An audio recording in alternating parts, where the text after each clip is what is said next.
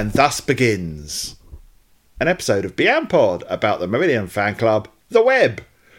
I'm Paul Rose, and I'm here with my wife Sanya, as always. Good afternoon. Why afternoon? We're, firstly, we're recording this in the oh, morning. Oh, yeah. Secondly, it tends to go up in the morning. Thirdly, people can listen to it at literally any time of the day, and yet you've chosen to say good afternoon. That's interesting. No, you got nothing to say I've for got yourself. nothing to say to that. Good afternoon. Good afternoon to those few people who've chosen to listen to this in the afternoon. Yeah. Good every- morning and good evening to the oh, rest. Oh, I thought you were going to say to the rest of you, get stuffed. this is an afternoon podcast only. Yeah. So this week we are indeed talking about the Web fan club, which has been part of the Meridian story since well February 1982, which is when the first issue of the Web So came out. almost exactly. Do the maths. Do the maths. Would you say 1982 or 92? 80, 82. 40 year 39 years but almost 40 years next year that was a really convoluted i'm going to say that again No, no, you've said it. It's too late. It's too late. We've got to move on. you can oh, okay right So I was going to do this episode in two parts. One part was going to be an interview with Fraser Marshall, who works on the current version of the web. However, my plans for part one were slightly thrown into disarray by Fraser himself because I was going to talk about the history of the web, but Fraser did such a brilliant job of it. I just thought, fine, just let him do it. he is the expert He is the expert on the web. yeah so it's only fair that he does it Yes, but what I will do is we, we'll take a quick look before we talk to Fraser. We'll take a quick look at some of those early versions of the magazine. So, exciting so 1982 February was the first one. Uh, For 39 years ago yes, we've established that. Thank you I hope no one's listening to this in like two, 2020 I thought you were going to say, I hope no one's listening to this. It's awful. no one's it's listening really to this in like 2028 and going they got their maths wrong okay, do you want to tell them what year it is? Currently as it stands we're in 2021 Right, there we go. Now the podcast is perennial. It's it's forever. you fixed it. So it, the, the magazine back in those days, in terms of the content, it hasn't changed enormously. Uh, it's still there are still puzzles such as like you know crosswords and word searches and stuff like that. right Uh, interviews with the band, reviews of gigs. Often back then, which is what's different from today, they would have cuttings from magazines that the band were featured in, which was oh right that's cool Um, they also printed lyrics, handwritten. The, I mean, the first the first one was completely handwritten. the whole magazine Yeah, apart from the bits that were sort of cut out. Wow Yeah. do you have that do you have that copy? Well, I don't. I should say um, I, I got these off of uh, there's a really good website called Marillion Setlists, 1980 to 88. Uh, the, the the address is uh, www obviously moraine m o r a i n dot d e which which basically lists all the Marillion set lists for Wow. the fish year of the band. But yeah, he also has on there the uh, the first seven issues of the web. oh wow because you did get a few I've got a whole bunch, which Um, we will take a look at at some point because I, I picked up some from around the era that, that Fish left because I was just curious to see how the web covered it. Mm. Um, and, you know, how they introduced the new boy, that sort of thing. Mm. And I also picked up a bunch, even though I've been a member for, I don't know, probably nigh on 20 years or so. I, I wanted to pick up. I haven't, you know, I'm not a collector, as my wife will attest. definitely not you collect you just don't Display, you don't display or look after. yeah say it. I don't look after my things. anyway, uh, I, so I don't have back issues. I haven't kept them, which I wish I had now because I say I went and picked up some from uh, the Naughties. Uh, great three part interview, which I think I've mentioned with Dave Meegan, where I learned a lot of stuff that, that I didn't know or did know and had forgotten. So, uh, so let's look uh, to issue one. Um, there's a, a bit of bit of blurb from uh, uh, as an intro. This newsletter is designed as a means of expression for both the band and, more importantly, you. Underlined.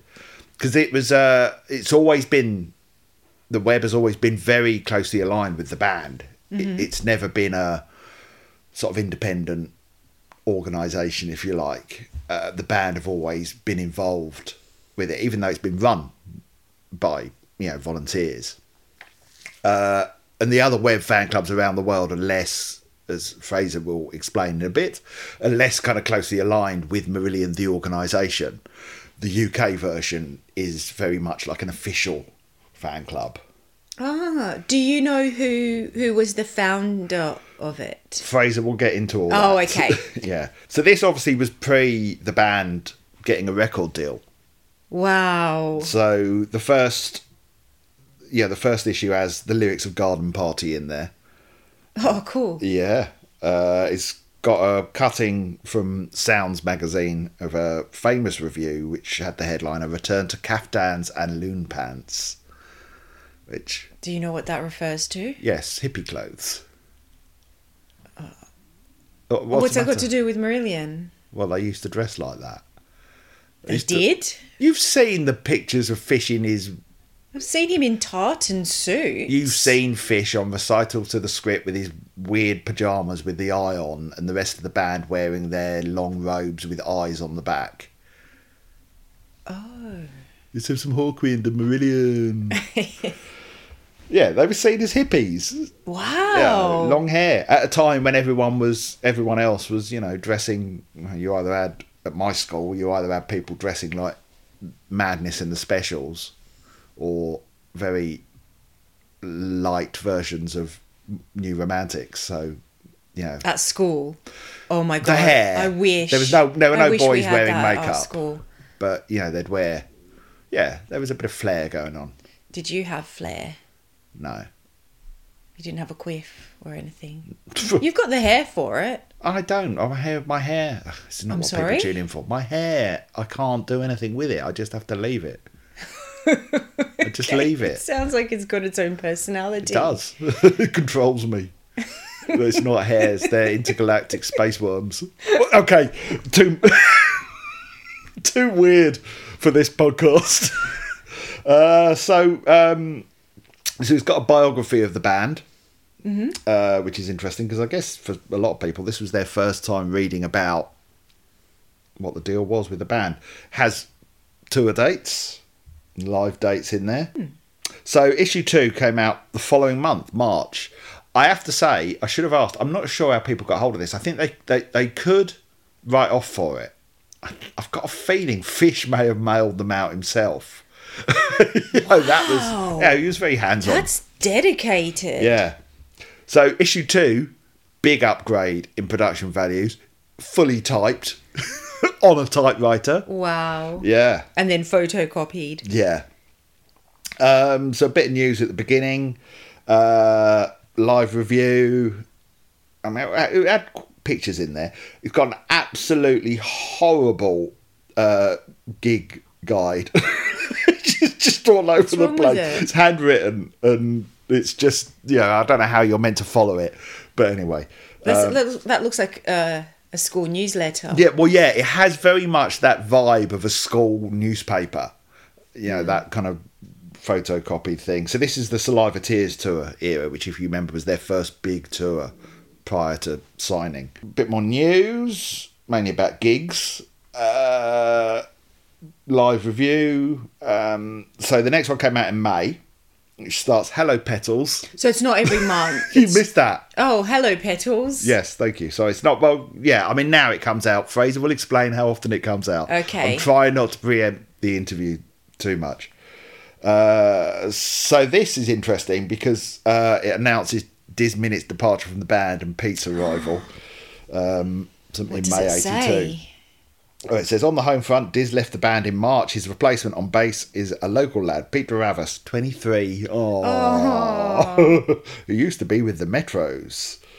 His favourite bands include Steely Dan and Haircut 100.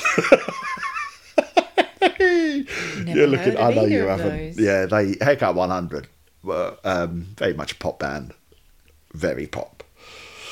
Um, Nick Hayward was the singer. Uh, although he says his influences I don't know whether he's been told to say this, but his influences also include um, Genesis uh, and uh, sorry, Genesis and Yes.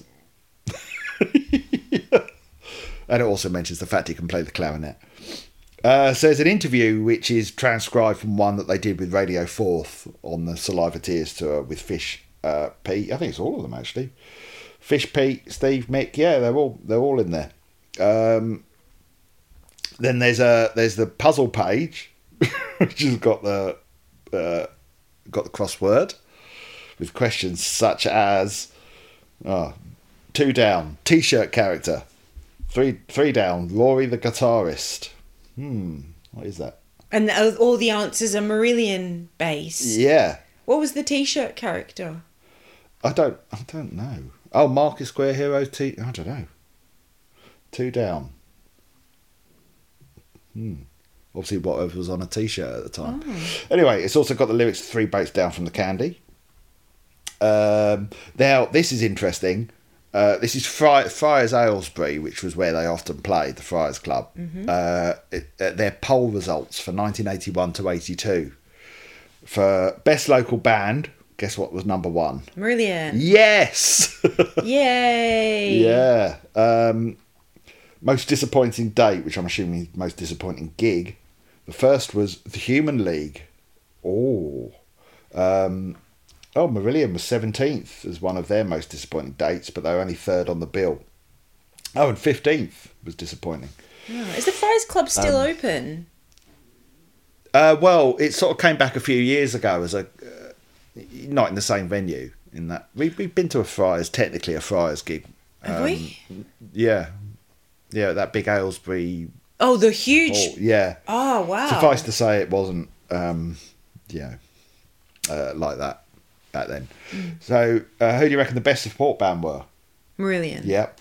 Uh, best Friars band of all time. Marillion came 18th. 18th? That's ridiculous. I know, but they were new, and you got to bear in mind. Who's first? Stiff Little Fingers. Second with the Jam. Third U2. Fourth the Clash. Fifth Genesis. So they've had they got some letters. They didn't print them. They just paraphrased them. Which is interesting. I always remember. That's great. I'm sorry if he's listening to this, but my friend Sebastian, Yeah. he used to be a member of the IQ fan club. Right. An IQ prog band, if you don't know, uh, had a mascot called Kevin the Donkey, uh, and uh, and Seb sent a picture of Kevin the drawing of Kevin the Donkey in, Right. uh, and they didn't print it, but they just wrote and but oh, and thanks to Sebastian. Oh no! Thanks to S Towels, they print they they got Oh, his they name got his wrong. name wrong as so well. not because his surname's Fowles, so S Towels, which is an unfortunate abbreviation. Thank you to S Towels for the drawing. Why is it? Why is it an unfortunate? I'm sure our listeners can. Can you think of anything else that uh, is a type of towel that begins with S? No. We'll move on from the S towels. Oh, I got it. At least, at least they thanked him when I sent in a drawing to Fish's fan club. You sent in a draw. You have kept this quiet. Yeah, You have kept this very quiet. I found a cutting. Right, his guitarist was called Frank Usher. Yeah. I found a cutting of um, a fashion label called Frank Usher. Right. So I draw, drew it sent in a picture of Fish wearing some strange clothes and a speech bubble saying that's the last time I let Frank design the stage clothes. Just ignored it. It's rude. Oh, maybe they didn't understand the joke. Yeah. They might not have that brand up in Scotland. I sent the cutting. Oh, Yeah. Anyway, also probably didn't like the fact that I drew him in uh, peephole nipples. okay. Yeah, that wouldn't have helped. So, starting in this issue, excitingly, uh, is is Marillion Biog section. Is what it's called. Yeah. Getting Uh, personal so the with the band. First one, appropriately, Mick Pointer. Mm-hmm. Um, so he lists what he plays, his age, twenty five. He was he was a lot older than the others. Well, older than the others though. Oh, Pete was 23, so not, not that much older. Lists where he lives. Lists his hobbies, Full which address. include photography and sex. Musical training, he says he's entirely self taught on drums and he has classical training for flute. I bet he does. Uh, his musical influences were Rush, Yes, and S- Simon Phillips, Bill Bruford, and John Bonham. Previous bands Stockade, Electric Gypsy, and Silmarillion. Doesn't count, Mick. Favourite bands Russian Yes. Favourite rock tracks 2112 and Close to the Edge. Favourite Marillion track Chelsea Monday. Oh. Do you know what? Ah, I- Yes. I'm going to confess something here. You know, I called that a dirge when we did script for a Jester's Tear. I listened to it the other day and I quite liked it. I enjoyed it. Wow. What changed? I don't know. I just enjoyed the atmosphere of it.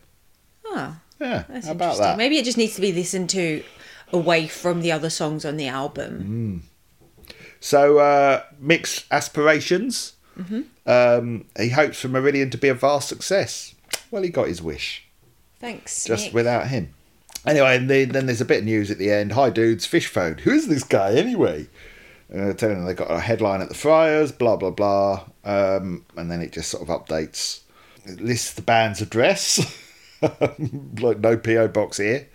Uh, and and Or phone their actual number. home address. Well, yeah, or whoever whoever was dealing with things at the time. Fifty three Quayton Road, Waddesdon, Bucks.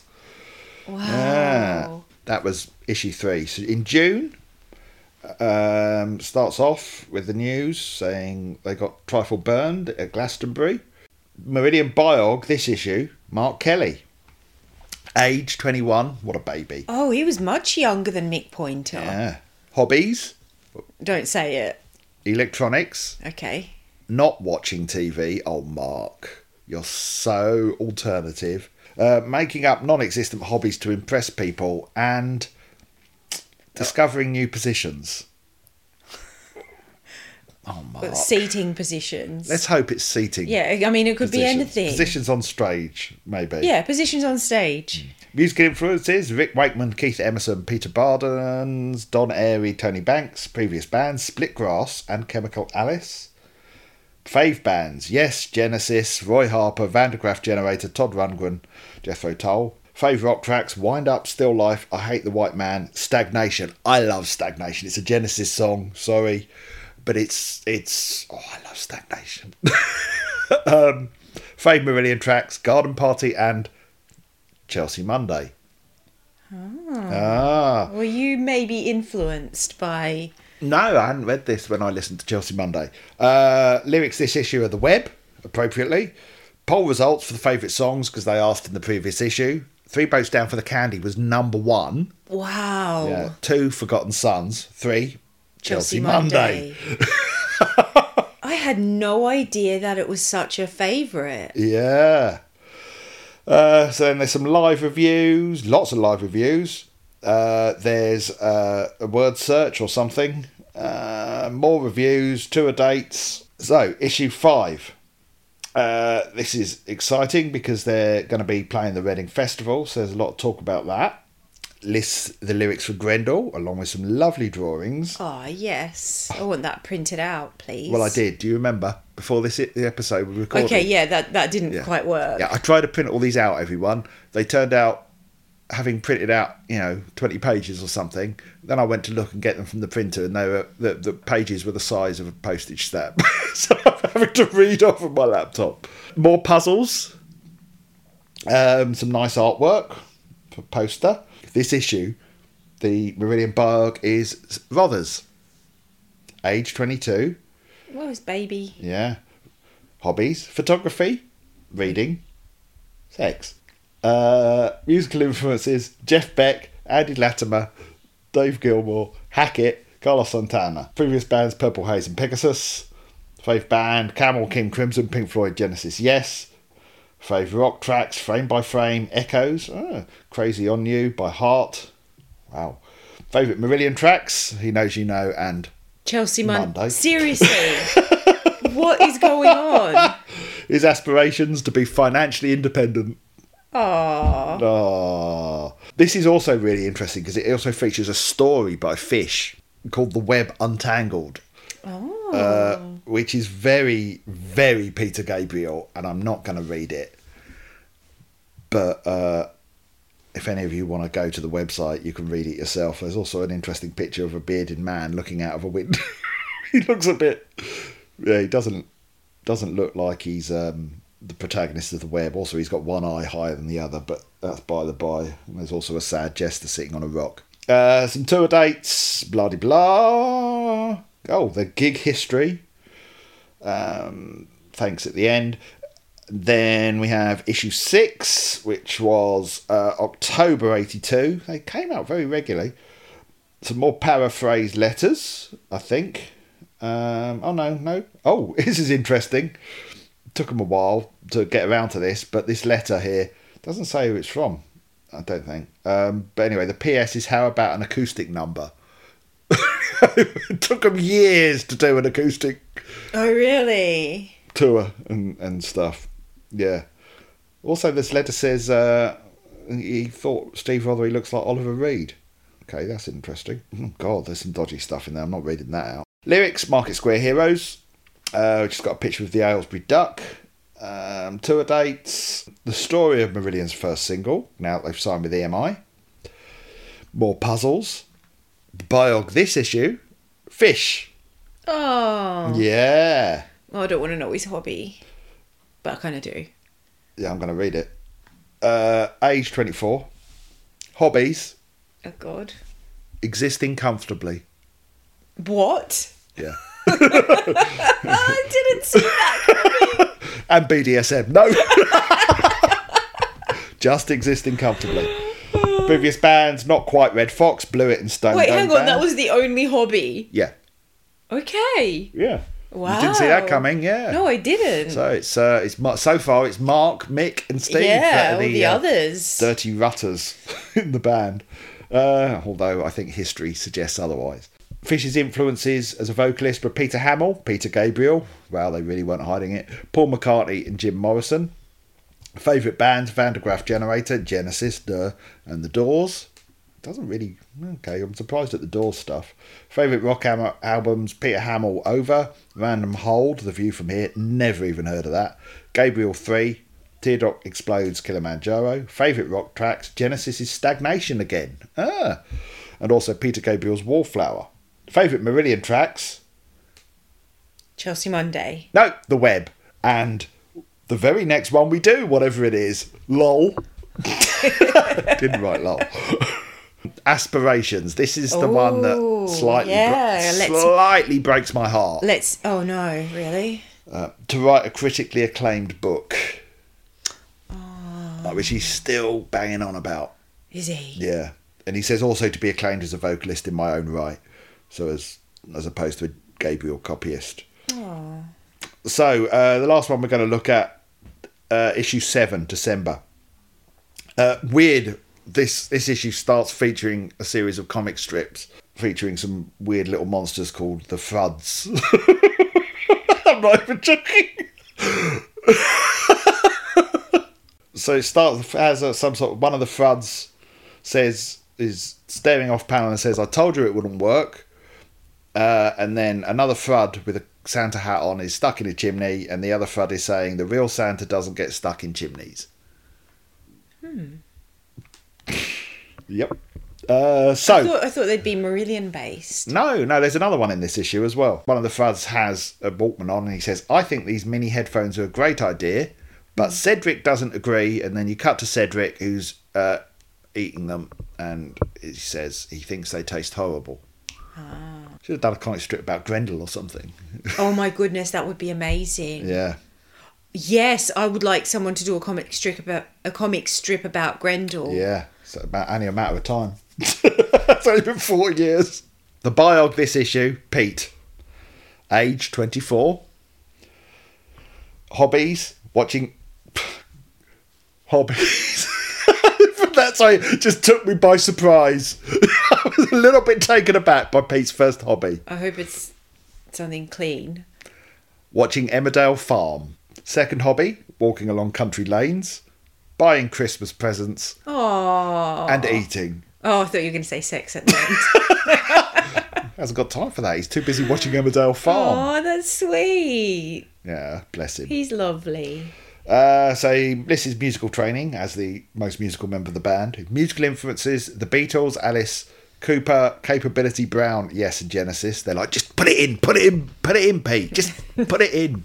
You have to um, say Genesis or you're out. Yeah. Previous bands: Orphy, Redwood, Cameras, and the Metros. Fave bands: Jethro Tull, Hall and Eights, Hall, Hall and Eights, Jethro Tull, Hall and Oates, Todd Rundgren, and the Alan Parsons Project.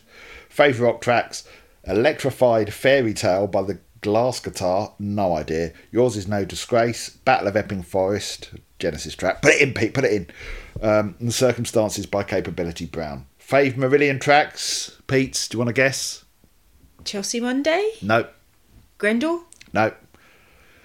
Market Square Heroes? No. I'm wow. just, he, just he knows you know and Forgotten Sons. Ah, interesting. Interesting, isn't it? Well, is um the other day we saw a video with him interviewed, and he was asked his favorite tracks, and I think he said "Invisible Man" and what was the other one he said? I can't remember. But I agreed with him on both. Oh, you like, agreed yeah. that they are his favourite. No, I- I thought- I agree with you, Pete. They are I yours. thought I agree that they're really good tracks. Good. So let's let's go over to the phones and see who's calling us this week. It's Fraser Marshall, the third member of the Beyond Pod podcast, uh, as we jokingly call him because we're always talking about his website, um, Yes. Which we will be talking about with Fraser. So we'll come back at the end um, to do a little bit of diary. No, that's Corona diaries. Sanya's giving me death stare. It's always a, No, it's it's not a death stare. It's a confused look. there's always the bit in the Corona Diaries podcast. Yeah, where, where H reads his diary. yeah, I know. I might read my own version of H's diary one week. Do it. Do it this week. No, no time. No time. So uh, here's me talking to Fraser.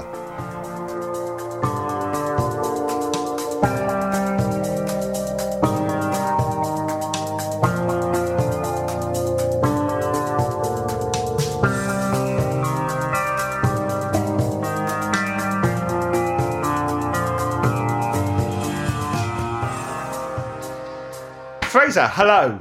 Hello, how are you? I'm very well, uh, considering.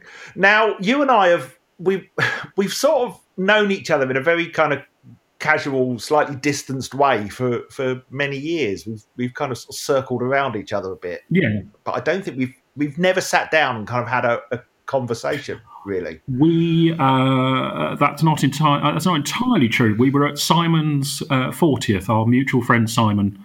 Uh, I did wonder if you were going to bring up the meal. yeah, so we, we were at a meal for a friend's Yeah. fortieth in in uh, uh, where was it? Can't remember. That's all. It was in Dublin. Dublin. It was Dublin. I was, I was thinking it was. on- Yeah, well, that was the night that I embarrassed myself with a flaming sambuca. If you remember that, um, Yeah. which will which will live in infamy. uh, Where, contrary to legend, I didn't try to drink the flaming sambuca while it was still alive. I tried to drink it after I'd blown the flame out, and unfortunately, the glass was still hot. And cue me swearing very loudly in a crowded restaurant and throwing the sambuca all across the table, which I think you were sat opposite me at the time. I believe I was. I, I apologise. Absolutely fine. Not it my- was uh, good comedy. Not my finest moment. So anyway, um, so yeah, uh, as our inaugural guest, welcome to Beyond Pod.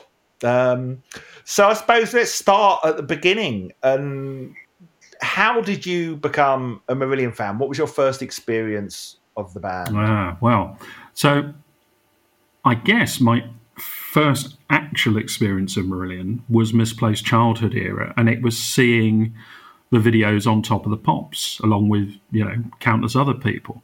Uh, so it would it would have been Kayleigh, um, and I was massively into Dire Straits. Uh, I like Genesis, Simple Minds, Big Country, lots of stuff like that. Um, and uh, yeah, I mean, I, I was I was aware of it, and it was one of those songs that I I really just took a dislike to the video. I'm afraid. Um, it, it was it was uh, I it was I think it was the trench coat. It kind of looked all a bit seedy, and I didn't really. Anyway, so I didn't I didn't really go for it. Um, so you know, knew about them. Um, Lavender, I thought was was I preferred. Um, and, and everything. But yeah, wasn't wasn't a massive fan. And then one night, uh, it was a Saturday night, and we went round to my friend Jim's house, and there was about I don't know, probably six or seven of us, and we were probably playing war games and being, you know, really tragic in that sort of way.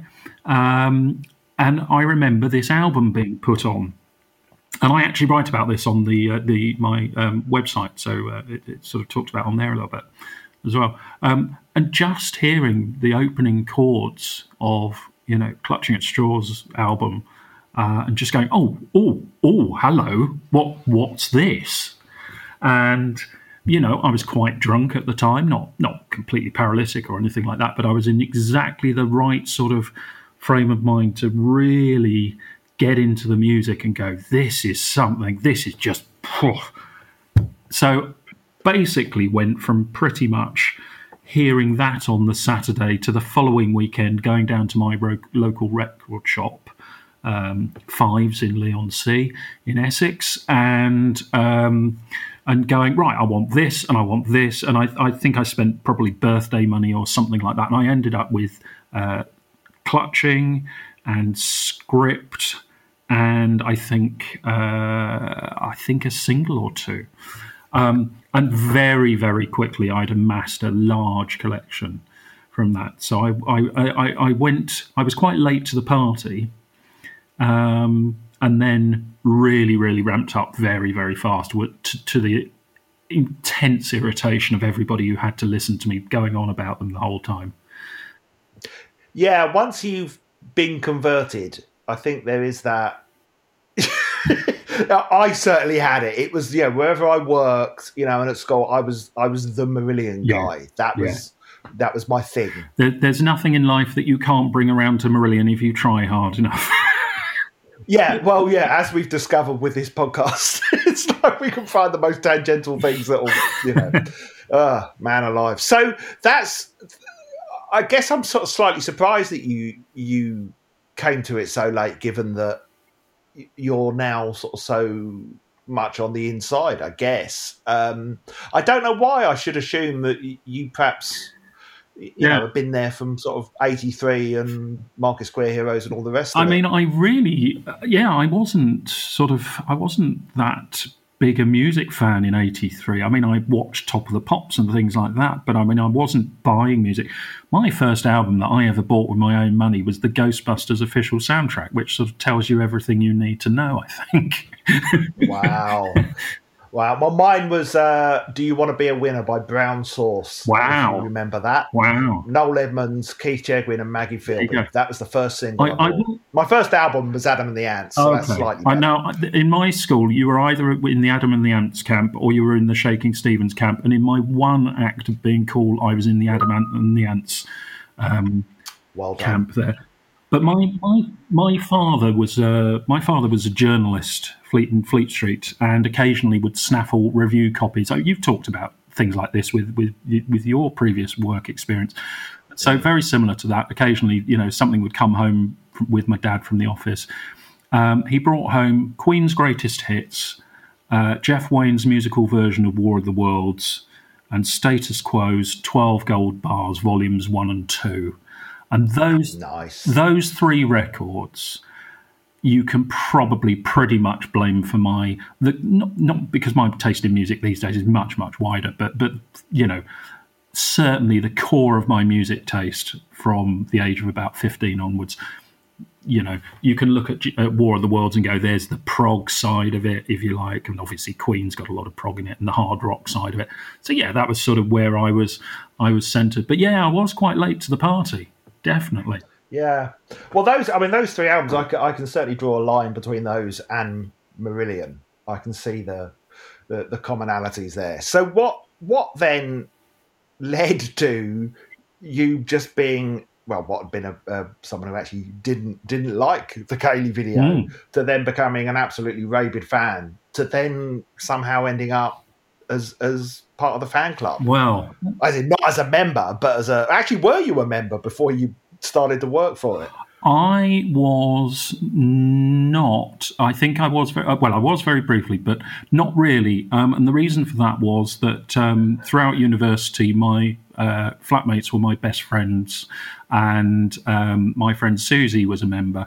Um, so I'd read all the public. You know, I didn't particularly see the need to, you know, get an additional um, copy of the magazine at that at that point, which is weird, really, considering how obsessive I was about the, the, collecting all the music and everything. But you know, I had access to all the news stuff and everything. Um, yeah, and then I guess I was very sort of I picked up on Freaks, the online mailing list, relatively early. I mean, by no means the start, but certainly, you know, in the mid '90s, I was on that and posting reasonably regularly. And then when the Opium Den mailing list started up, I was posting on that quite regularly. And I think the Opium Den, um, which at the time, I think the, the objective in setting up the, the Opium Den when Dave Cooper did that was to try and provide a bit of a safe haven, maybe for the H era fans, um, because it was still a bit catty at the time with you know, over the split and things like that. And so what happened was that that perhaps some of the people around the band were in that um, forum more. And so, yeah, I, I, just remember saying that I was going to go to the um, the H Natural um, shows at Dingwalls, the two nights. Oh, I was there. Yeah, so that was when I really, really became sort of engaged, and I went there and I met Lucy, and I met George, who George Wistow, who wrote um, Ian's book with him. Um, yep. You know, and a lot of people who are very close to the band uh, and these kinds of things. And I think I'd made a few noises that sort of indicated that, you know, I, I, I, was the sort of person who was really quite nerdy and interested in this stuff, and hopefully in a not too tragic, or at least, you know, uh, too too worrying way. In, in in the sense that occasionally, you know, I, am aware that um, there had been uh, occasional issues with um, you know, people trying to turn up on doorsteps and that kind of thing. And certainly nobody, I, I think, ever got that kind of impression off me, um, which is nice. You know, I wasn't, I wasn't. Yeah. Um, it's always nice to know that people don't consider you a stalker. Yeah, ab- absolutely. I mean, you know, it's a bit of a baseline for being a decent person, but but nevertheless, it's still, it's still good to have achieved that in life. I feel. And then I think it was just that some of the, the sort of friends that I picked up through going to that gig and then staying in contact with online and meeting up with at gigs um, were already in the web. So Simon, that we've already mentioned, whose 40th birthday party we were at, he and his partner Vicky were both in the web at that time. Dave Cooper was in the web, so I think it was probably just mutual um, recommendation to, to some degree. But I did know Lucy. Uh, I was um, I was invited to a party at Lucy's house. In fact, I, um, I when I was still a smoker, I, I, I burnt a hole in her carpet, and she was terribly terribly nice about it. I didn't remember anything. Quite a nice. It was quite a nice rug, and I I put this hole in it, and uh, you know just through being far too drunk. Uh, so, so, and even despite that, she um, she didn't uh, blackball me joining the web. So, yeah, I joined the web. I think around about 2000 and, 2002, maybe something like that. 2000, maybe, yeah. Well, you're getting on for 20 years as part of the team. It's then. it's quite a long time now. Yeah, yeah, absolutely. Yeah. yeah. So I, I, I was trying to think how long I've been a member but because um, I, I, a bit like you, I don't think in the in the nineties. I think it was around the time of Anorak that I probably joined, and I was certainly posting on Freaks and yeah. Uh, less so the Opium Den, but I was certainly part of the Freaks mailing yeah. list, and I'd see. Obviously, Mark was quite active on there, wasn't he? And he'd, he had his moments. He'd yeah. post quite. Yeah. He, yes, well, yes, relatively active. Um, but uh, yeah, so it must have been. I must have joined sort of shortly. I, I definitely was a member around the time that Anorak came out. I'm sure that. Yeah. So that was a few years before you joined. But um, but yeah, God, wow, 20 years. So so so how does it? This is a big open question, but mm. but how does it work? What's the process of putting the magazine together every? Is it? It's every three months, isn't it? Broadly speaking. Um, you know, it, the, the, the reality is that to an, to an, to a large extent, we are dictated to by what's going on with the band. You know, if the band's does an album, goes out on tour in a particular year, then you've got you know some very clear, nice big things you can talk about. Um, and all the rest of it. You know, the, the, the, last year obviously is a bit more challenging because not very much has happened. So you're sort of going, well, who can think of something that is genuinely interesting and worthwhile to say? Unfortunately, the couch convention came along, and so that gave us lots of material to write about. But but we do, you know, we are we are reactive in the sense that, that we we certainly always endeavour to do the the um, three. I think it's three a year. We we say these days. Um, is it okay? But um, you know they, they, they, are something of a movable feast, depending on what else is is going around. Um, the other thing to say about the web magazine is we are completely inconsistent with the number of pages that go in there. Um, it's not always 48 pages. It can be significantly larger if we, you know, come up with material that, that warrants it. So, you know, if you if you were to have um, fewer um, editions in a year, in actual fact, if you added the pages together, there's it's entirely likely that you probably got more than you actually would have anticipated in three. Um, it's always exciting when that when that envelope turns up and it's like yes it's a new one because i never quite know when it's coming. It's not yeah. you know I, I don't think i get yeah you don't put out an email saying oh new new one incoming in two weeks or something. And then yeah when you get one that's that's kind of double yeah. size or just that it's got that sort of extra thickness it's like yes. Yes. Yeah, yeah, no, um, absolutely. So, I mean, in terms of the process, actually, the core people on the magazine, you've got Anne Bond, who um, edits, um, who, who, sort of wears the managing editor's hat, I guess you you you would, you would say, and coordinates. You've got Francis Dunleavy who uh, does all the design and layout side of it. Um, and then you've got Malcolm Harris over in Australia. Many people will know Malcolm because of his um, turns on the merch stalls at uh, Marillion weekends. Um, and the very lovely Malcolm is our sub editor. Um, and then you get people like me. I normally write the introductions um, and try and find something to interest, interesting to say or, or whatever. Um, occasionally, I've I've done things that I've thought, well, that didn't really come off, but but most of the time, I think I managed to write something quite. um, I had a lot in the in the last edition because it had the marathon stuff in there, and that was mm-hmm. a big interview that I did with Mark. Um, so it's it's a real mixture. Obviously, these days it's all online. It used to be done through um, when I first joined, and I think for some time before that, it had all been run through Yahoo groups. So a bit like the Opium Den was, um, well, exactly the same process as the Opium Den was as a mailing list, and we were all on that. Nowadays, it's all done on Facebook. Um, you know, which just changes in technology, but it, it does I think probably Facebook is a slightly easier technology in many ways. You can present things to people much more quickly. A lot of it is okay, we need to put an issue out. Who's got what? What do you want to throw in? Lucy and Stephanie are on the, uh, on that group, so they will go. Well, look, there's going to be this, or shh, I can't tell you about this, but uh, or sorry, you can't tell anyone about this, but this is going to happen at a particular point in the year, so you might want to hold that back oh, go and speak to Rothers. He's doing something interesting that would be worthy of an interview. So we get an awful lot of direction, um, you know, from from Marillion HQ, from Lucy, and from Stephanie. Um, and above that and beyond that, um, the thing that I like to do, and, and, I hope it's sort of, I hope it's something that other people have found interesting over the years, trying to find stories that have got a bit of a twist on on it. Because essentially, what a band does is it records music and it goes out and it plays it live, and there's a there, there is something of a limit to, you know, what you say about it. I mean, it's like um, if you listen to um, the band talk about how they write music well, that hasn't changed in you know a million years. It's it's it's yeah. the same process, and that there's there's only so much you can say about these things and, and, and try and make it slightly interesting or sexy. Um, so I try to find stories that are maybe a bit bit outside the norm.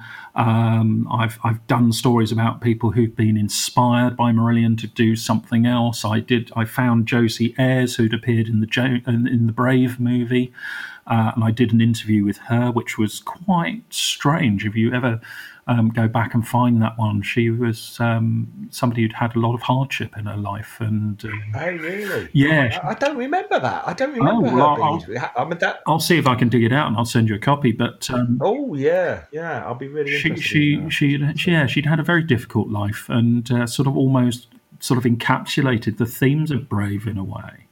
Um, wow. So that was kind of weird, sort of, you know, finding this. You know, I just thought it was going to be, oh, what were your memories of lying down in in um, it wasn't Trafalgar Square that she and H lay, lay down in um, with the pigeons and, and pretended to be homeless. I can't remember where it was. It was it was it was Leicester Square or somewhere like that. Anyway, um, and, um, you know, I was just expecting it to be a sort of, oh, yes, it was fine. Oh, they were really nice. Oh, I had to do this. How did you get into character? Oh, well, I had to make myself feel sad.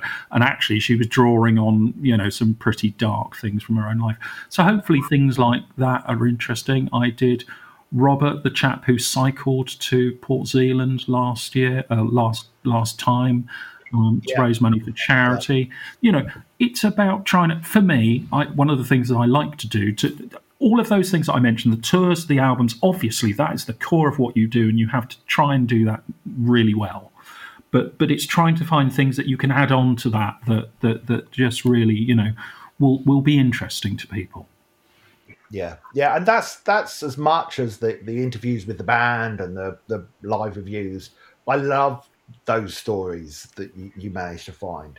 Um, that they, it sort of shows you know that that Marillion is so diverse and broad. This this community that we've got and the people that that you know are willing to tell their stories. I love it. It's it's yeah. If I haven't said already, which I probably will have done in the intro to this episode, yeah, I absolutely love the web, which is why I wanted to do an episode on it. Really, was because it, it's yeah. Even though I I perhaps came to join it being a member quite late, I I'd always heard about it as a Marillion fan. It was always this slightly mythical thing, the Web fan club, you know. Yeah. And um, so is I mean, we. I mean, I'm guessing you were aware beforehand, but it was. Is there a risk? And this was something that I learned years ago. I wrote an episode of EastEnders, yep. and I I was a huge EastEnders, rightly or wrongly, yep. prior to okay. that point. And I wrote this episode of EastEnders. You know, I went to visit Albert Square, and I, you know, met various cast members and and I had a horrible experience and I haven't watched EastEnders to this day. and I suppose my you know, were I kind of in your position and mm-hmm. someone had kind of said to me, Oh, you know, would you like to be involved in the web? I guess part of me would be concerned that it it would spoil it or there is a risk yeah. of it spoiling sure. it for me if something something happened. Yeah, I mean, you, I think I think um, I think that's that's true to an extent. I mean, for me, I I know um, Ian reasonably well. You know, well, I know Ian a bit through through Lucy. Um, um, the other guys, you know, look, they are really nice when you talk to them. They're very giving when you do interviews and all the rest of it. And, you know, we can have a chat and everything like that but I am under no illusions. These are not my friends, you know, yeah. and, and there is a distance there. Now, if you talk to some of the other people who, who were in the web, they might say that their experience is different. Um, somebody like Andy Rotherham, who's no longer a member of the web, but now um, does a lot of the uh, guitar uh, stuff for Racket.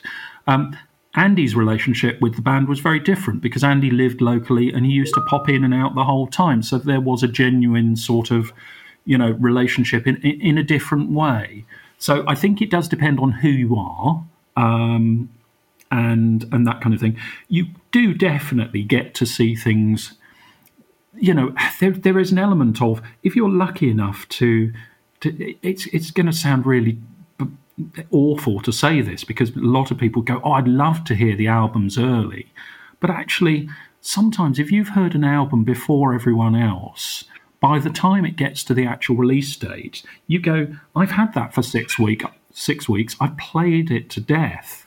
Um, you know, so you're not in on the same timeline as everybody else. So there are things that that, that you know, for better or worse. And clearly, you might uh, you might be party to conversations that that you know wouldn't be shared with the rest of the world. Um, you know, at the end of the day, Marillion is a business, and there are certain things they do because they are business decisions, and I, it shouldn't really be surprising to anybody to hear that. Mm.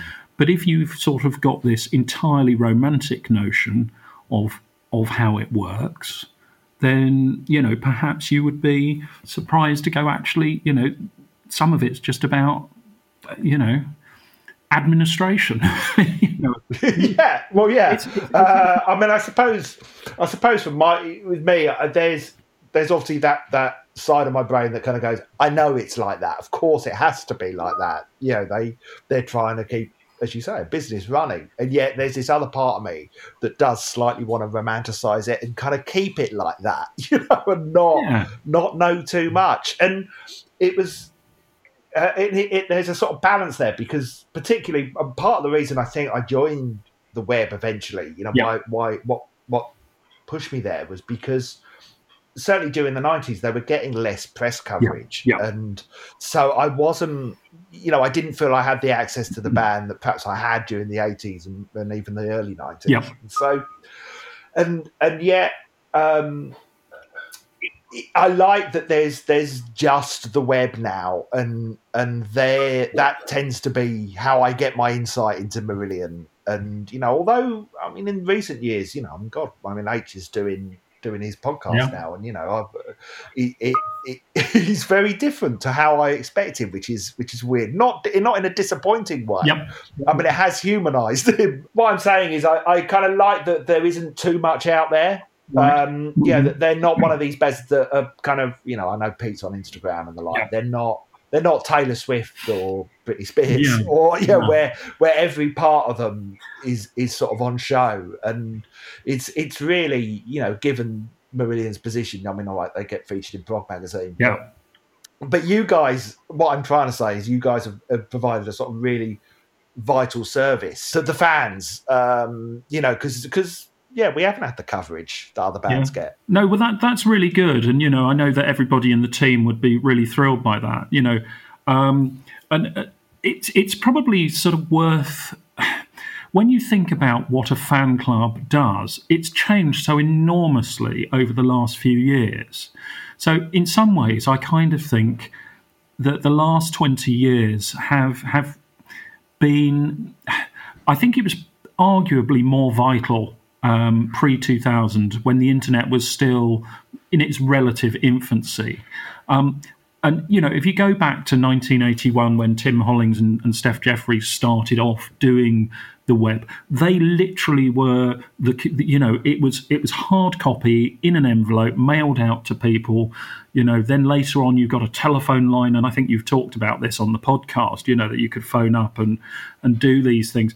But in those days, that really was something that, that just wasn't out there at all. And so you were getting an extra level of, of, of information. And you, I, again, you've definitely mentioned this, you know, it was that thing of, oh, that's when the tour dates are and things. Well, now in the internet or, or in the social media age, that that's not a thing for us. So we no longer have that cachet or that sort of USP of being the first out with the news. It comes out, everybody has it at the same time, and we actually, by the nature of a print publication, are often lagging considerably. So I think there's been a real sort of sea change in you know what was happening um, you know I, I, don't know how familiar you are with the sort of the, the, the history of the web and i'm not going to pretend to be um, encyclopedic on it but but if you look at it it got it started off with a, with with Tim and Steph doing it, and then there was um, somebody called Angie. Um, yeah, well, you see, T, that was one of the the kind of slightly legendary names that floated around. That I was somehow, even though I hadn't yeah. been a member of the web in the eighties, I somehow knew about Angie. Whoever she okay. was to me, you know, I didn't know, but I, I knew the name. Well, so Angie was somebody, but she was also Anne Lawler, who was John Arnison's assistant. Uh, and she was also somebody called Patsy Smith. and I don't know anything about those I, uh, those people. I'm afraid I can't tell you anything about. I mean, Anne Oh. Lawler, you, you used to. She was mentioned on sleeve notes and things like that. Yeah, yeah, I know. I recognise that. Yeah. name. Um, Patsy Smith, I don't know anything about. Then 88 to 94, you had Bernie, but that was actually Joe Rothery for a substantial portion of it, five years. Right. Then in, in about 94, you, you get um, Bonnie and Wayne, and Lucy came in at that stage, and Andy Rotherham.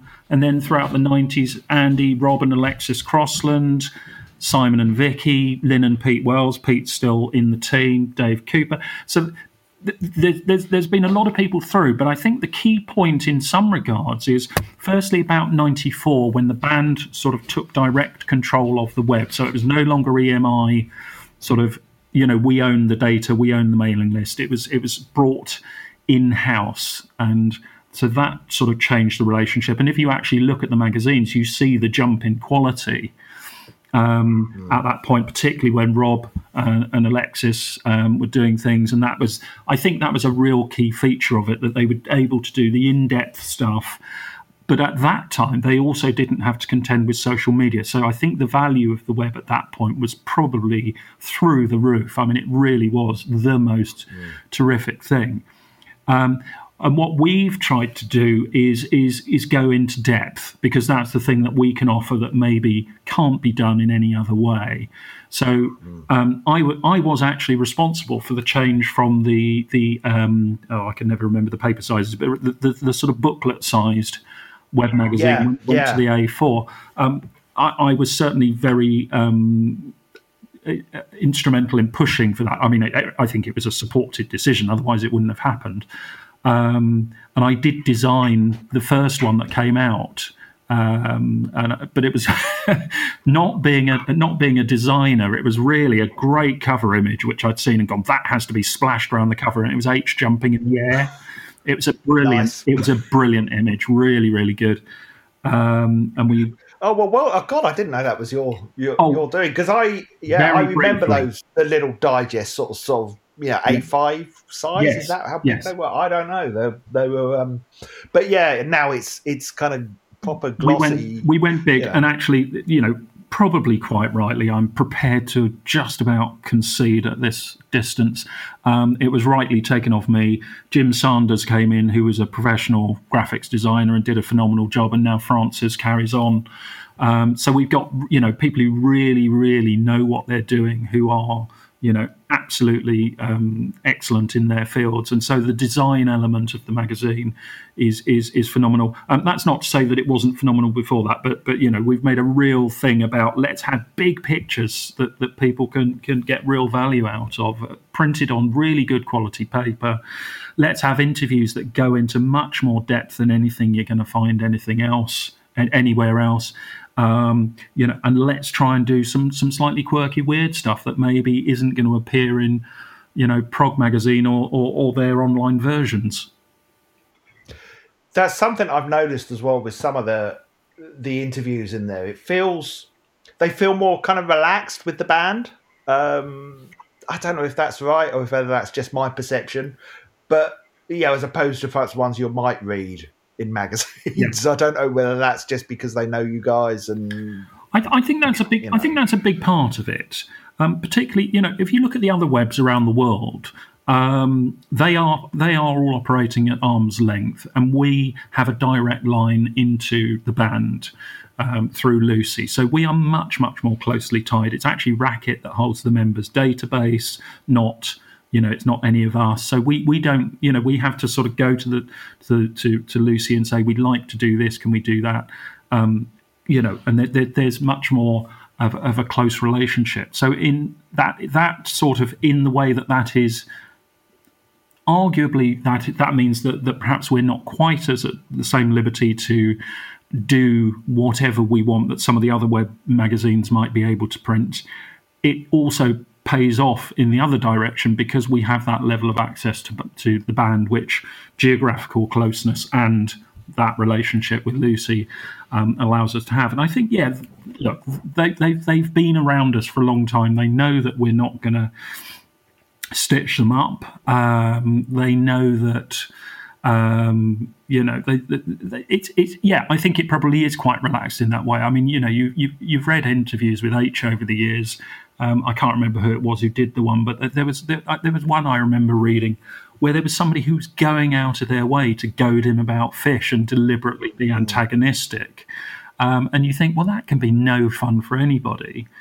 And Yeah, yeah. generally, I think they come out of our. I I mean, you know, I suppose if you've done a thousand interviews on the same subject, they're all going to grind into into a big sort of morass of, you know, the same questions over and over again. But but you know, I generally would say that um, my feeling is that people come away going, oh yeah, that was that was you know that was vaguely entertaining. I didn't I didn't mind doing that, and you know, I felt I imparted something, you know, interesting and and, and worthwhile. Yeah, yeah. Well, I mean, I I always learn something from the interviews, and I can't always say that from every magazine interview I read with the band because, as you say, it's always the same old Yeah. questions Yeah. About the same topics. So, so, so can I ask? I, I don't know if you're allowed to disclose this. uh, How many members do you have around the world?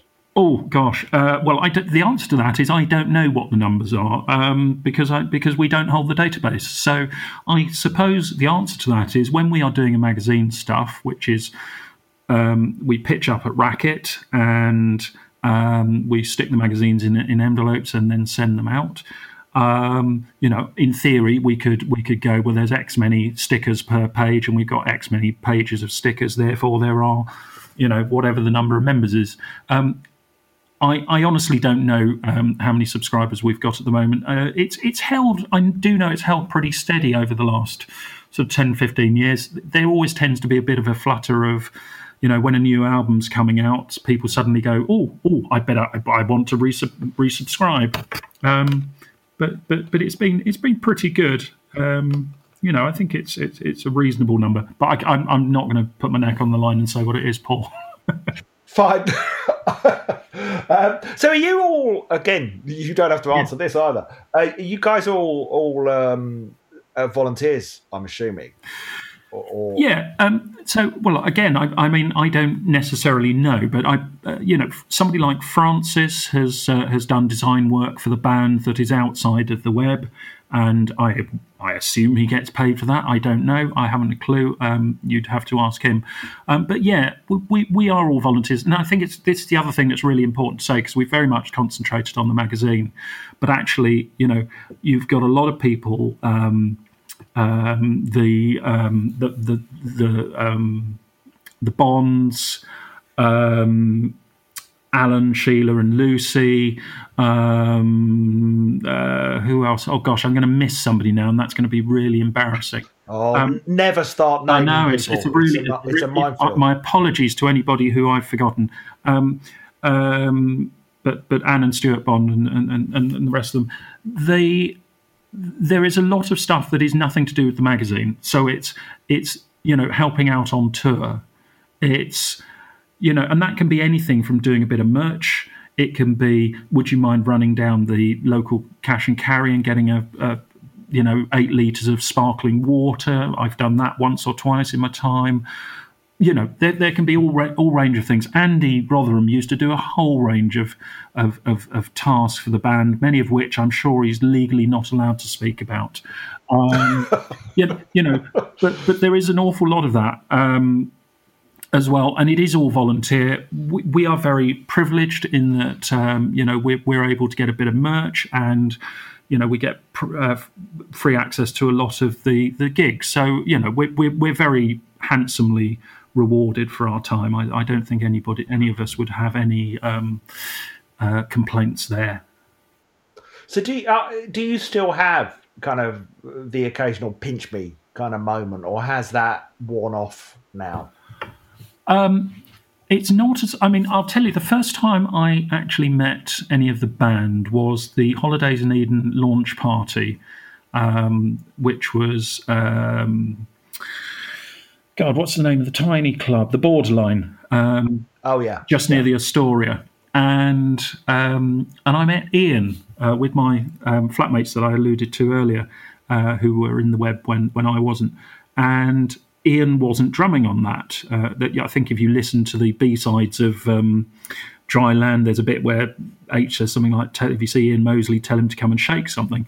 But we met him and he sat in sat in the pub and uh, and just chatted to him, which was quite amazing. Um, and at the time, I had this um, this coat, and I'd painted the jester on the back of it, and it had the "He knows you know" jester and um, the garden party jester on it, and it was it was this sort of you know very long duster style coat. It was quite gaudy. I'll, I'll find you a picture of that on my Facebook. Uh, oh, nice! it's long gone, long gone now. Um, and I had these pens that allowed you. They were fabric pens that would allow you to write on. And Mark Kelly was walking down Tottenham Court Road or um, what's the other side of Tottenham Court Road? I don't mean that. What's the Astoria on? Oh, oh um, Charing Cross Charing Road. Cross Road. Thank you. Um, Mark was walking down Charing Cross Road, and I stopped him and said, "Would you mind terribly signing my, you know, my T-shirt or my jacket or whatever it was?" Um, and I was shaking, physically shaking. I mean, it was absolutely ridiculous, really. Um, you know, and he was perfectly nice and all the rest of it. Um, you know, and, and so that's what I was like when I first met them. And now I'm definitely not like that around them, which I think is good for everybody. You know, you don't want to turn into a blithering idiot. Um, no, it's, it's, I think, I think it's the music really that, that sort of, that's where I get the chills from. You know, they're all incredibly nice people. They're very generous with their time when you do interviews and all that kind of stuff but actually they're not very starry people. They're quite down to earth. They're quite, you know, they're not all airs and graces or anything. I mean, you've seen them be interviewed enough times to know that they're not, you know, they're not divas. It comes across that they are just regular guys. Yeah. Um, it, it really doesn't, you know. I mean, I have, I have sort of met them all briefly. Yeah. Ian, you know, actually that that birthday weekend for Simon in Dublin was the yeah. So Ian's the one I probably spent most time chatting Yeah, to, yeah. and yeah, just just you know, it, it's it, it's. I'm trying to think. The only the only time I ever got that kind of the the shaky nerves thing was when I met Fish, Right. because I think. I, you know, growing up, it was, you know, aside from the fact that he's sort of, you know, six and a half foot tall and is just big anyway, a big presence. I think he had that thing from when I was a kid that he was on a pedestal. So um, was the rest of the band because they didn't draw attention to themselves in quite the same way. I don't think I Yes. ever quite had that.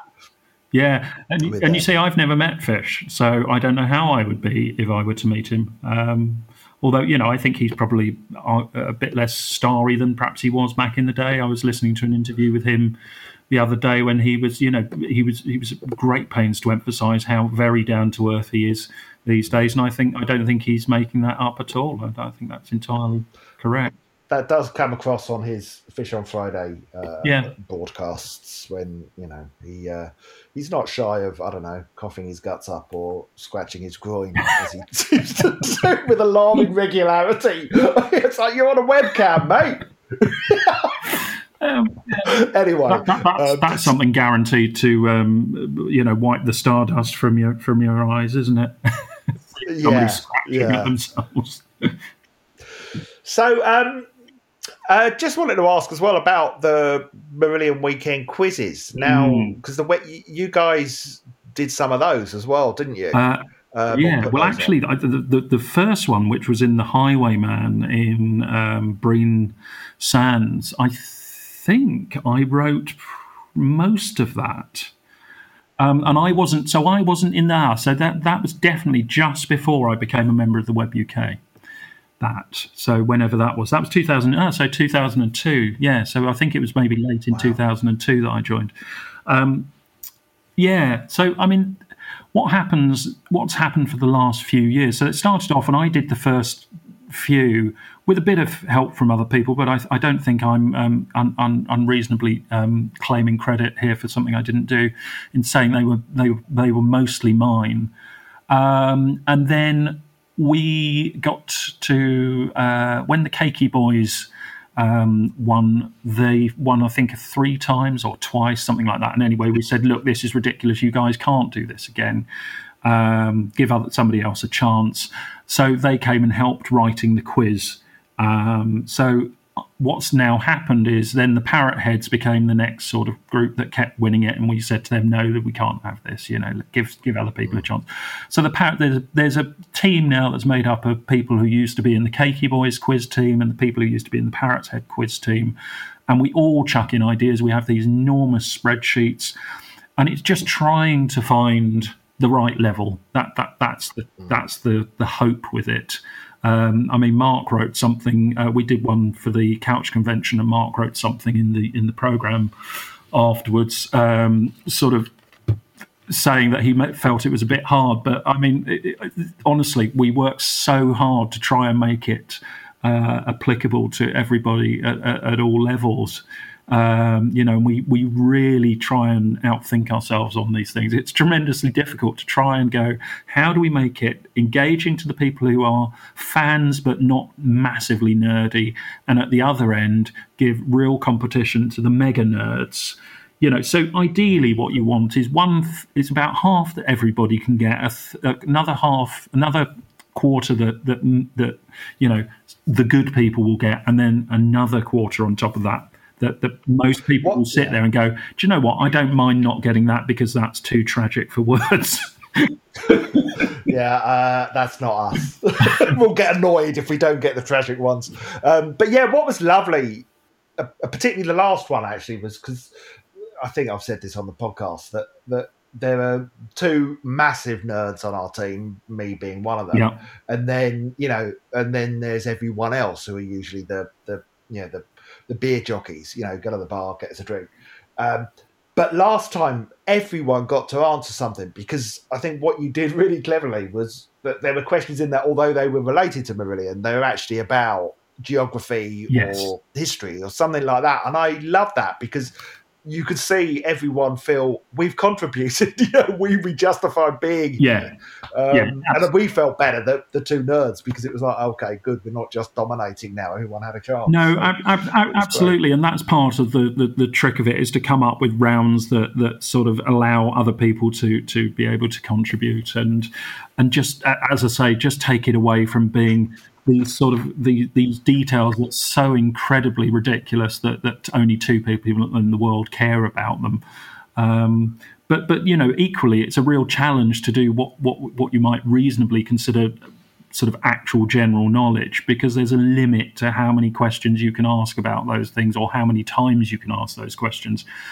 So I think that's why the sound round is good because you know it, anybody anybody who's there has heard the music. So you know if you play it backwards and go, well, what's that you're listening to? That's that's something that I think most people can can enjoy. Um, but yeah, it's it's it's a real challenge, and it will continue to be a challenge, I'm sure. But it's good fun, and when it works, it's it's it's very rewarding, even for us putting it together. Yeah, we love it. We love it. It's one of the highlights of the weekend for us, without a doubt. Um, so, uh, moving on from the web, it wouldn't be right having you as the third member of Beyond Pod on the podcast.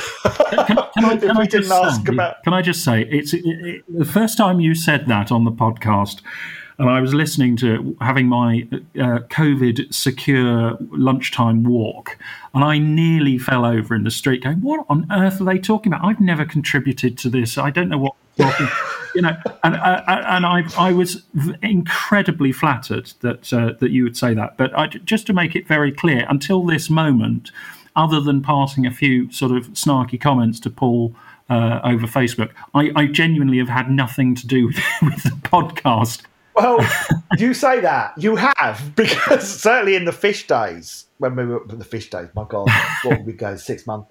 The fish era when we were covering that, um, we did rely on uh, explanations of song elements, your website, because uh, we wouldn't just sort of borrow liberally from it. If we did, we would always give you a, a yeah. credit, but it was always useful as a jumping off point to kind of do a bit further, a bit of further research. Mm, thank um, you. So it was absolutely invaluable, and for Sanya as well, she would because she, you know, she would come, you know, come to the albums without any of yeah. that prior knowledge. I'd do a bit of research, but she would then afterwards go and read up what you had on the website, and so it, it you know, we're using it less and less because um, it seems to be, I think, in the the H era, even though you know the songs of of uh, still covered, there are still kind of a few more gaps than there were in the fish era. I think. Yeah, I, I, I, I think. I mean, H's stuff tends to be more. Well, there's, there's some interesting stuff. One thing I'm always convinced about with H is that there's probably a lot more poetry references in there than I've picked up on, um, and and things like that. But yeah, I would- I would agree. I mean, the fish stuff very, very much. There's some very um, sort of you know there's a lot of references that you can pull out and, and, and go well this is this is a thing so i mean i don't is it worth paul quickly just sort of saying what what the website is and what what it aims to do for anybody who doesn't know Yes, do do the pitch so, by all well, means. so the pitch is um, is that what what I've tried to do is somebody once pr- posted an explanation of Forgotten Sons on the Opium Den, and they they'd analysed it, it and clearly spent an awful long time doing it. And this person was um, I can't remember French, Belgian, something like that, but English was not their first language. And because of that, they had just got some of the things wrong. And I thought, oh, you know, and then I was reading, um, there was a chap called Scott McMahon who did the Genesis discography, which you can still download in PDF form. But he had people explaining what some of the songs were. And if you go through something like um, Supper's Ready, there's all sorts of esoteric references in there. And I happen to live with uh, my friend Matt, who who was uh, I, I mentioned earlier, my, one of my very oldest friends, um, who's into massively into all that kind of stuff, and was going, oh well, that reference in Supper's Ready is a reference to Zoroastrianism, and that's a reference to Gog and Magog. They're they're this uh, ancient Sumerian, da- you know, and he'd go off into explaining what it was all about and all these references. And so I actually con- stole a few of those and contributed them to the Genesis discography, and then went, well, I can do that for Marillion. They're they're suitable to do the same thing. So what it's trying to do is go. There's something in the lyrics here that's a reference. It's a ter- it's a phrase or saying or something that's peculiarly British or maybe wouldn't be apparent at first glance. So it's not necessarily trying to explain what individual songs are about but it's trying to say, you know, this this is what the ref, what the allusion is to when that that particular phrase is used or whatever it is. Um, and unfortunately, I gave it this really terrible name, explanations of song elements, and I really wish I hadn't. But it's it's far too late to change it. What would you call it if you could change the name now? Do you know what? I don't know. I don't know. Um, I've, uh, but but not that. Something something cooler. But you know, it, it does what it says on the tin. It sort of it sort of does, but yeah, it's. I mean, it does explain what some of the songs about because people have said, "Oh, this song is about X, Y, and Z." But I haven't. It's not my. I don't think it's my place to explain what songs are about, even if I think I know, which I often arrogantly believe I do. Possibly wrong. I've noticed. Yeah, well, I've noticed with the the H era songs that there's more speculation Yes. going on in the entries, Yes. um, which is why I think even though we do our, we, our own speculation, we we sort of don't want to borrow other people's quite as much. Whereas I think it was more with the fish era, it would be this is what it is about. So I think we uh, we used it a bit more for that. I mean, we still look at it every you know every every time before we're about to cover another album. so we shall continue referring to you as the third member of the podcast. Don't you worry. That's that's very kind of you, and uh, yeah, no, I'm delighted to hear that it's it's it's useful because that's that's really the key thing. You know, it's it's yes, it's quite nerdy and all the rest of it, but you know, you just, I mean, I'm I I. Part of me, I did write about this actually. I did interview myself in some sort of really convoluted sort of way once for the web magazine um, to, to put something about it. And, uh, you know, part of me would love to sit down with Steve Hogarth and go, what did you actually mean by that? What did you mean by that? And actually, interestingly, he is doing a bit of that with uh, in, in his podcast with uh, Ant Short. Um, but you know, I mean, I can imagine sitting down with Fish and him going, "That's nonsense. That's rubbish. You've got that wrong." You know, and that's fine. It, it, it- you know, I'm not guaranteeing that these things are necessarily right. I, I can't. But um, yeah, Yeah, I mean, with H, I you know I think he's a phenomenal lyricist, and Yeah. he's just got better with time. But I I fascinated by yeah, yeah that's yeah pipe dream of mine as well to just sit down and go well what is your process because I, you know I'm a writer myself so Yeah. you know I just how do you write how do you construct a song how where do the phrases come from all of that I just I I'm fascinated by it which actually leads me into and this is there's one song which is kind of my holy grail and I don't think you even mention it Um, Okay. when you cover the album, and it's kind of because he, I, I remember it. It's beyond you, Ah, and I don't think because I think it's omitted um, on the Afraid of Sunlight entry, and we're about to cover Afraid of Sunlight on the podcast. Yes. So, um, what do you think it's about? Because it, it I, I'll tell you why. Because it's a song. It's kind of mine and Sanya's. It's our song. right. Um, we have our interpretation of it. We have our version of it. Um, I just, I just before we go into Afraid of Sunlight, I was curious to know what your take on that song was. Uh, I've I've always interpreted it fairly literally. I think that that, that it is about um, uh, that, that particular relationship that, that that that you can't manage to get away from. It almost has this gravity, and uh, I, I don't know. That's what it speaks to to me. I, I I certainly had a relationship like that in my early twenties that went wrong, and it sort of the, the the gravity of that relationship sort of stuck to me for so long that I wasn't able to get past it, and I, you know, all, sorts of.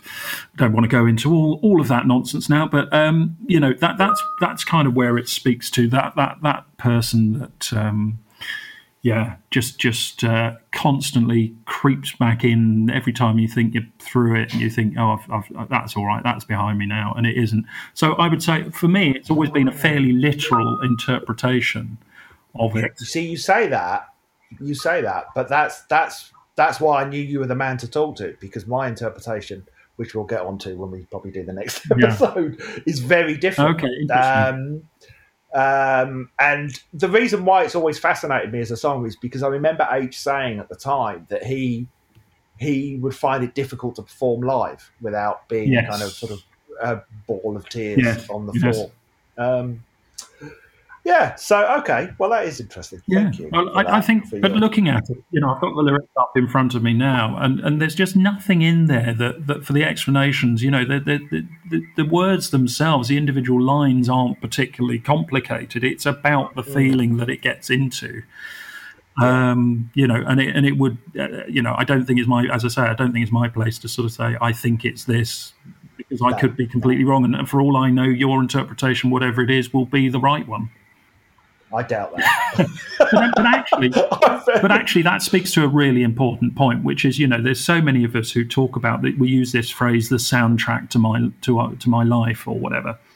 And that's true. That's absolutely true. But the point about that is that, that that ultimately these things become that because you're able to hang your own experiences on them and say i get that because this thing that happened to me you know? And so it, it it's not ultimately important whether even what the what what the, the author meant it's what you get from it ultimately i think is is, is really what matters Okay, well, I think that's probably we've done nearly an hour, so uh, yeah, I'm sure you can go away and you've probably got better things to be doing than talking to me. But um, that was brilliant, Fraser. Thank you so much. you're, you're very welcome Um, and do you want to do one last kind of pitch of the web? Tell people if they haven't already why they should go and subscribe and become a member.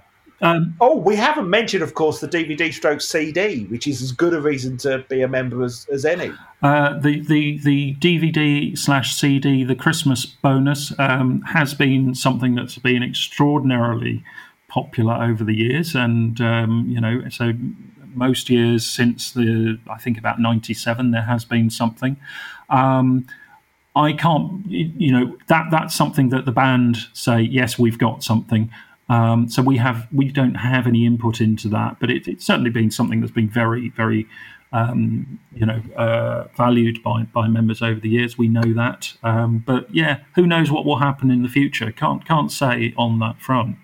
But I think with the web, what you're what you're getting, I think it's um, it, it is this uh, the magazine that comes out roughly three times a year and gives you some really in depth stuff that helps you understand you know why how the band ticks um, and, and gives you an insight that you're not really going to get anywhere else. Um, and then beyond that, actually, you know, what the web team do, and, and, and I would have to largely absent myself from any praise here. Um, you know, a lot of the team are doing stuff behind the scenes that you would never appreciate, but if they didn't do it, Um, you know, everything would be so much harder. Gigs would be harder. Um, the, the, the weekends would be harder.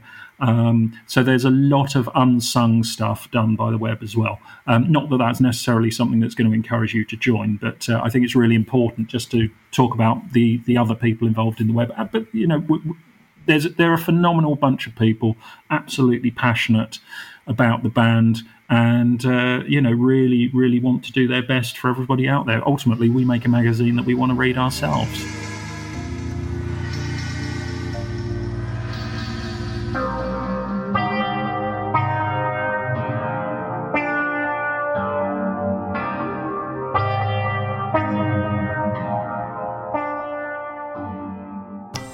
thank you for listening, everybody. That was fun, and thank you to Fraser for giving us his time and being so erudite and I was going to say exhausted, but that sounds like a passive aggressive slight, which it was, it was genuinely a great, great chat. So uh, next week, we're back onto the albums.